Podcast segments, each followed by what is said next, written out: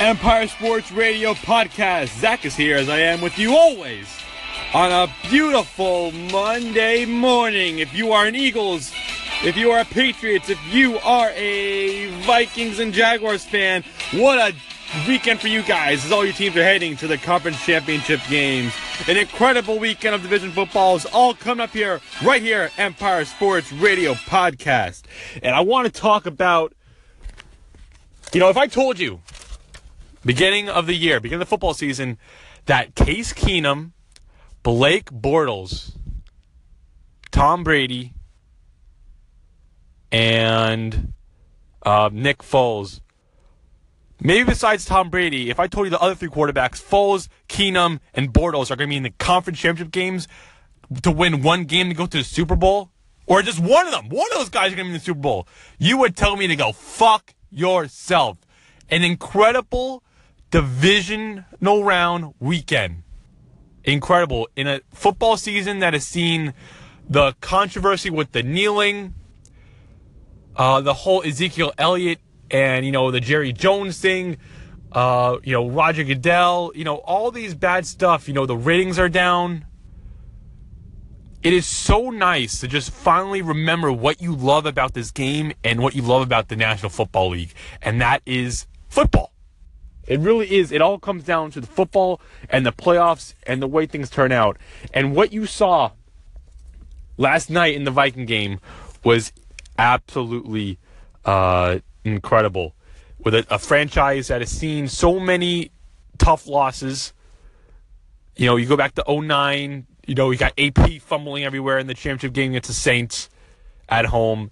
You got you got 20 you got 2013 losing to the, the Packers. You got you got 2015 the Blair Walsh missed field goal and so on and so on with their tormented fans of the Vikings franchise. And in the last couple minutes, it looked like it would be another one of those. One, uh, you know, a 17 point lead going into the half, and it looked like the Vikings just gave it all up.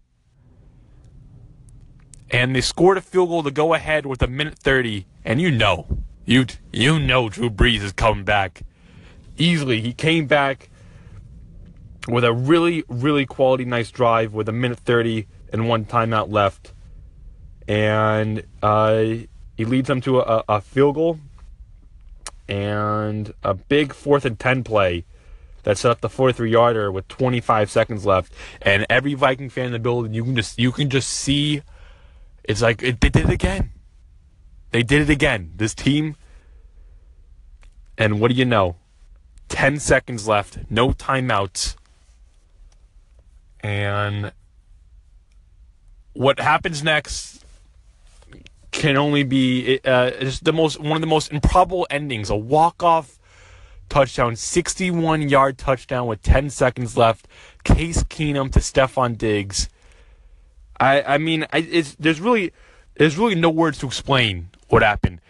And Marcus Williams of the Saints, who's probably got a bounty on him right now. He's uh, you know there's probably bounty hunters looking for him all over the place in New Orleans, and you almost feel bad for the kid the kid's a uh, he's a rookie. He actually had a pretty good um, rookie season, by the way.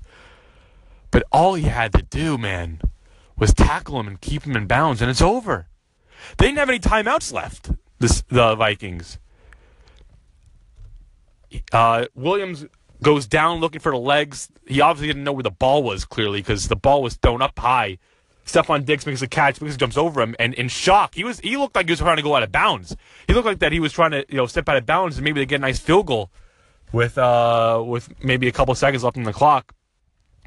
And as a fan, I'm watching the game, and I'm like, why didn't he go out of bounds? And the only reason was because there was absolutely nobody near him. He had a clear path to the end zone. 61 yard touchdown, Case Keenum to Stefon Diggs. Just an absolutely incredible, incredible um, game. You know, the Vikings really started off this game. They, their defense was so key to the way they started off to go up 17 nothing. The first three possessions, the Saints uh, were, were punts, and the next two were interceptions on Brees. And and the defense was was good there.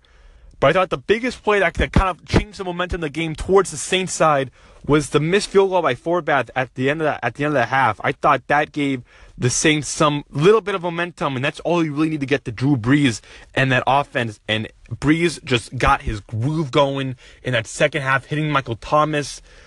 Uh, and um, the uh, Keenum throws an interception. He was actually he, Keenum was fantastic the first half, by the way. He he was unstoppable. He was very the team was very aggressive um, with him, McKinnon and um, and uh, Thielen and Diggs, but Brees just all of a sudden he was finding Thomas. Uh, he had uh, he had Kamara, and the Kamara almost set up uh, almost had a huge touchdown from Snead uh, on uh, on uh, Snead actually uh, the Vikings gave ch- I mean uh, Saints gave Snead a chance throwing down the the uh, at the end there. He was wide open and that was going in. If he caught that, oh my god, that was an incomplete pass. That was a that was a huge play in the game. But Brees came back. I mean, 17-14. Vikings got a little bit of breathing room off on a, on a Forbath uh, field goal to make it 2017, and um, Breeze Brees just uh, the blocked kick at the Minnesota 40 was was uh, key by the Saints, and then four plays later, you got a Kamara touchdown with three minutes remaining, and Forbath hits a 53 yarder with a minute and a half to go. And by the way, an undrafted Thielen makes a huge catch there to set that one up. How about that? Thielen undrafted. And what do you know it? Of course, Drew Brees comes back with a nice drive, hits field goal. And I don't understand, you know, there's some stuff you don't know how it happens and why it happens, but the Saints give up the 61 yard touchdown to Stefon Diggs. It's unbelievable. Crowd goes nuts. Vikings go on to play the beloved Philadelphia Eagles, who won their game Saturday night on dramatic fashion as well. Matt Ryan, first and goal, down by five in the last couple minutes of the game, could not get the touchdown. He looked for Julio a couple times at the end there. It really looked like he, uh, he was um, just relying on Julio, especially on the last play on fourth on fourth down. Julio falls down on the ground on, on, on fourth and goal. This is the game right here. Julio falls down and looked like uh, Matt Ryan had no alternatives but to find Drew Brees, so he just tosses up in the end zone, open for Drew for um for Julio Jones. I'm sorry, Matt Ryan, to Julio Jones. There's no alternative for for uh, Matt Ryan there, so he just tosses up the Julio Jones, praying for a catch. And it, uh, I mean, even if he did catch it, his foot might have been out of bounds, but it was unbelievable how you know, and rightfully so, Julio, to get the most attention there, to give him the game-winning play. But it looked like the Falcons had absolutely no idea what they were trying to do on that goal line besides just hit Julio, hit Julio. Um, Foles was a little bit shaky in the first half, but had a really nice second half um, to get some field goals. You know, the the there was only two touchdowns in this game, only two, and there was um, shit ton of shit ton of field goals, shit ton of field goals by the Eagles there. And I thought the biggest field, the biggest play that is so underrated, nobody's talking about, is when the Eagles were driving down ten to six at the end of the, at the end of the second quarter, before the end of the half, and they and Foles throws up the middle, and it hits off an uh, a Falcons a Falcons defender's uh, knee, hits off a knee of a defender and um, it goes right into um, uh, who caught who caught the fucking ball? Uh, Torrey Smith, and that sets up a field goal to make it 10-9. And you know, if that never happened, it might have been 10-6. And remember, the Eagles had a 15 and 10 lead when the Falcons were driving. So all the Falcons would have needed there if the if take that field goal away would have just been a field goal to go up 13 to 12 for the win. I thought that was an extremely huge play in that game. The Eagles defense was tremendous in the second half. Um, and Ajayi, however, fumbling on the first possession, really looked to become himself, and he got big play after big play. Uh, Nick Foles was 23 for 30, 246 yards. He did not turn the ball over, which was key for the Eagles. They will host the the uh, NFC Championship game next week at 6:40 against the Vikings. We'll be right back.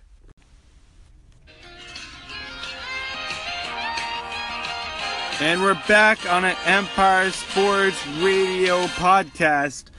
And The ja- yes, the Jacksonville Jaguars. Blake Bortles and the Jacksonville Jaguars are on their way to Foxborough to play against the New England Patriots. That's gonna be a three. Uh, I believe it's gonna be a 3:05, 3:30 game, somewhere around there, three o'clock ish uh, game on uh, next Sunday. And I thought that the the mindset going this game by the Steelers was so poor, and the and the and there's the mindset, and uh, the team was not ready. They were so focused on playing the Patriots next week that they almost forgot they had a game against Jacksonville. You got Mike Tomlin, you got the whole team basically talking about, oh, I can't wait for the rematch against the Patriots. Well, you gotta beat the Jacksonville Jaguars first. That's right, Jacksonville Jaguars, the defense of that team, big plays. Even though Roethlisberger did have an, uh, he had a tremendous game, he was fucking fabulous. He had 469 yards and five TDs. And the balls of Ben on those fourth down plays that thrown in the end zone were incredible. He had a fourth and five down at uh, uh, fourth, fourth and 11 at the end of the second half, throws a touchdown. Fourth and five uh, in the fourth quarter, throws a touchdown to Antonio Brown. But the key to the key start to the game from the the, the Jaguar standpoint was from the fact that the Steelers were not prepared to come out and play this game, and that killed them because they were down twenty-one nothing in the first quarter. And I felt Jacksonville took advantage of the Steelers thinking about, you know, the next week's game instead of the game that they're playing Sunday at home. And Jacksonville takes a nice 21 0 lead. Blake Bortles looked like an actual QB this week after the pathetic showing we saw last week against the Bills. He looked like a quarterback for once. Uh, and a first round pick in Leonard Fournette, who has been fabulous this season. He had three touchdowns. But a big play that kind of turned this game around from being a blowout for the Jaguars was when Jacksonville it was 21-7. Pittsburgh was kind of trying to get back them get back in this game and they fumble and Smith taunts and Smith takes 50 yards to the house for a touchdown, but he taunts uh, Le'Veon Bell and that that takes 15 yards uh, uh, off on the on the kickoff and that sets up Pittsburgh for good field possession because they had the ball to start the second um, half too. And so they drive, they get that big play from Ben, and the big ball's Ben right there on fourth down, throwing it up in the end zone to make it 20 to 14. Pittsburgh has the ball to start the second half, and what do you know? What do you know? Pittsburgh makes it 28 21. It looks like the wheels are coming off for Jacksonville. Pittsburgh's home. Crowd's going nuts. Looks like everything's going their way. And Jacksonville's defense bared down, got a big stop, you know, Jack, Jacksonville came down the field. Bortles made a nice pass to the tight end for a touchdown. And and uh, the the when, when you know it, Jacksonville Jacksonville takes uh, Jacksonville wins, and, and I thought a, a, dumb decision by Tomlin there at the end when they scored a touchdown. You know, Antonio Brown makes an unbelievable catch on the fourth and five play to make it 35-27. The idea with two timeouts left, I believe, and about three, maybe I'm sorry, two and a half to go, and they onside kick it a poor, a really bad onside kick, and that leads to an easy Jacksonville field goal because all they had to do was go nine yards and they got a field goal. So I'm wondering what the mindset was there. I guess you know you got a onside kick, maybe get a chance to win, but you got a, a couple. I think they had one or two timeouts left at the time, and that absolutely killed them because now it's just a uh, a uh, field uh, just a field goal to kind of win the game, and Jacksonville goes up by ten. But what do you know? It Pittsburgh comes down easily and scores a uh, a touchdown with one second left, and all they needed to do there, all they needed to do at the end was uh, onside kick it and recover it and score a touchdown, and uh, that didn't happen. Jacksonville upsets surprisingly going to New England. Their defense has to get to Brady that whole game if they want to win that game. And we might see a Case Keenum, Blake Bortles Blake Bortles, Nick Foles Super Bowl, and how intriguing would that be? How intriguing would that be? We'll get to the Knicks up next. After that fucking pathetic. We're not even going to talk about the Patriots and Titans, by the way, because you know why? The Patriots had an extra week off. They had two byes, the Patriots. Two byes. We'll get to the Knicks and their pathetic fucking team up next.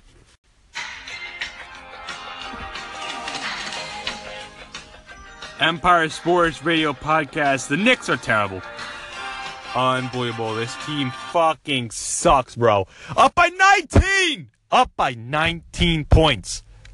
Late in the third, You know, you can really see that Tim. You know, uh, before I say anything, Tim Hardaway is a great player. I mean, I really, I think everyone really forgot how good this guy is when he's on the court for this team. But he makes a huge difference offensively. But unbelievable, they get to a 19 point lead, and they blow the game. Andy Davis had 48 points. They got a Holiday, 31 points. What the fuck, bro? And how many times have we seen this team get into overtime and not win? It's ridiculous. This team's inability to win, and this is a home game. This is a road game. There's no stupid road excuse now. You a home game, MSG up by nine with four and a half to go. You cannot blow the game. You cannot blow the game, bro. Pathetic fucking franchise. They play the the Nets today. But how many times have we seen this? They cannot. They never win in overtime. They never win in overtime. This team's pathetic. The Rangers are pathetic too, as they lose last night five to two in Pittsburgh, as all wheels came off in that second period. So really, all I got right now to root for is that uh, is NFL playoffs. Knicks lose. Rangers lose. You know, if you're a Devils Islanders fan, even though the Islanders are in the playoffs, they're playing a little bit better. They beat the Rangers 7 2 the other day. Killed them. Fucking Barzal looks like a really nice player. But other than that, there's nothing exciting to root for in these four teams. You got to wait for baseball. The Yankees. The Yankees and uh, the Mets. The Mets making moves. They got Adrian Gonzalez. Are you kidding me? They got Agon, bro. They're going to the World Series. Thank you for listening. I love you guys. I love you guys. Have a good one, all right? Empire Sports Radio Podcast.